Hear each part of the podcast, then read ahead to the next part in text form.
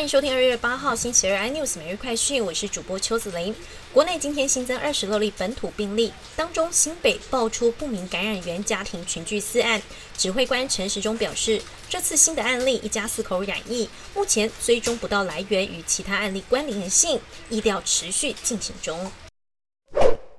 台股今天在金元双雄领涨之下，航运、钢铁等传产股也加入上攻行列，指数开高走高，一度站上一万八千点。不过受到台积电股价大跌七元收低拖累下，中长指数小涨六十六点，收在一万七千九百六十六点。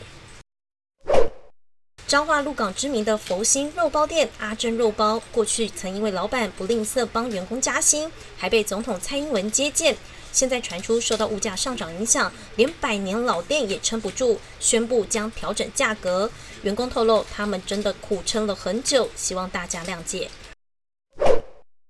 电商巨头亚马逊为了吸引并留住顶尖人才，决定大幅调高员工的基本薪酬，员工的最高基本年薪将调涨超过一倍，达到新台币九百七十四万元，调整幅度比以往还要多。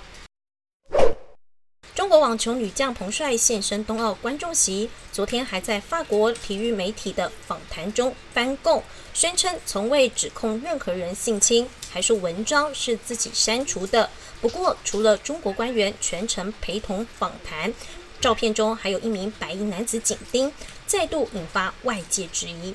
更多新闻内容，请锁定有线电视四八八十八 MOD 五零四三立财经台 iNews，或上 YouTube 搜寻三立 iNews。感谢台湾最大 Podcast 公司声浪技术支持。您也可以在 Google、Apple、Spotify、KK Bus 收听最新 iNews 每日快讯。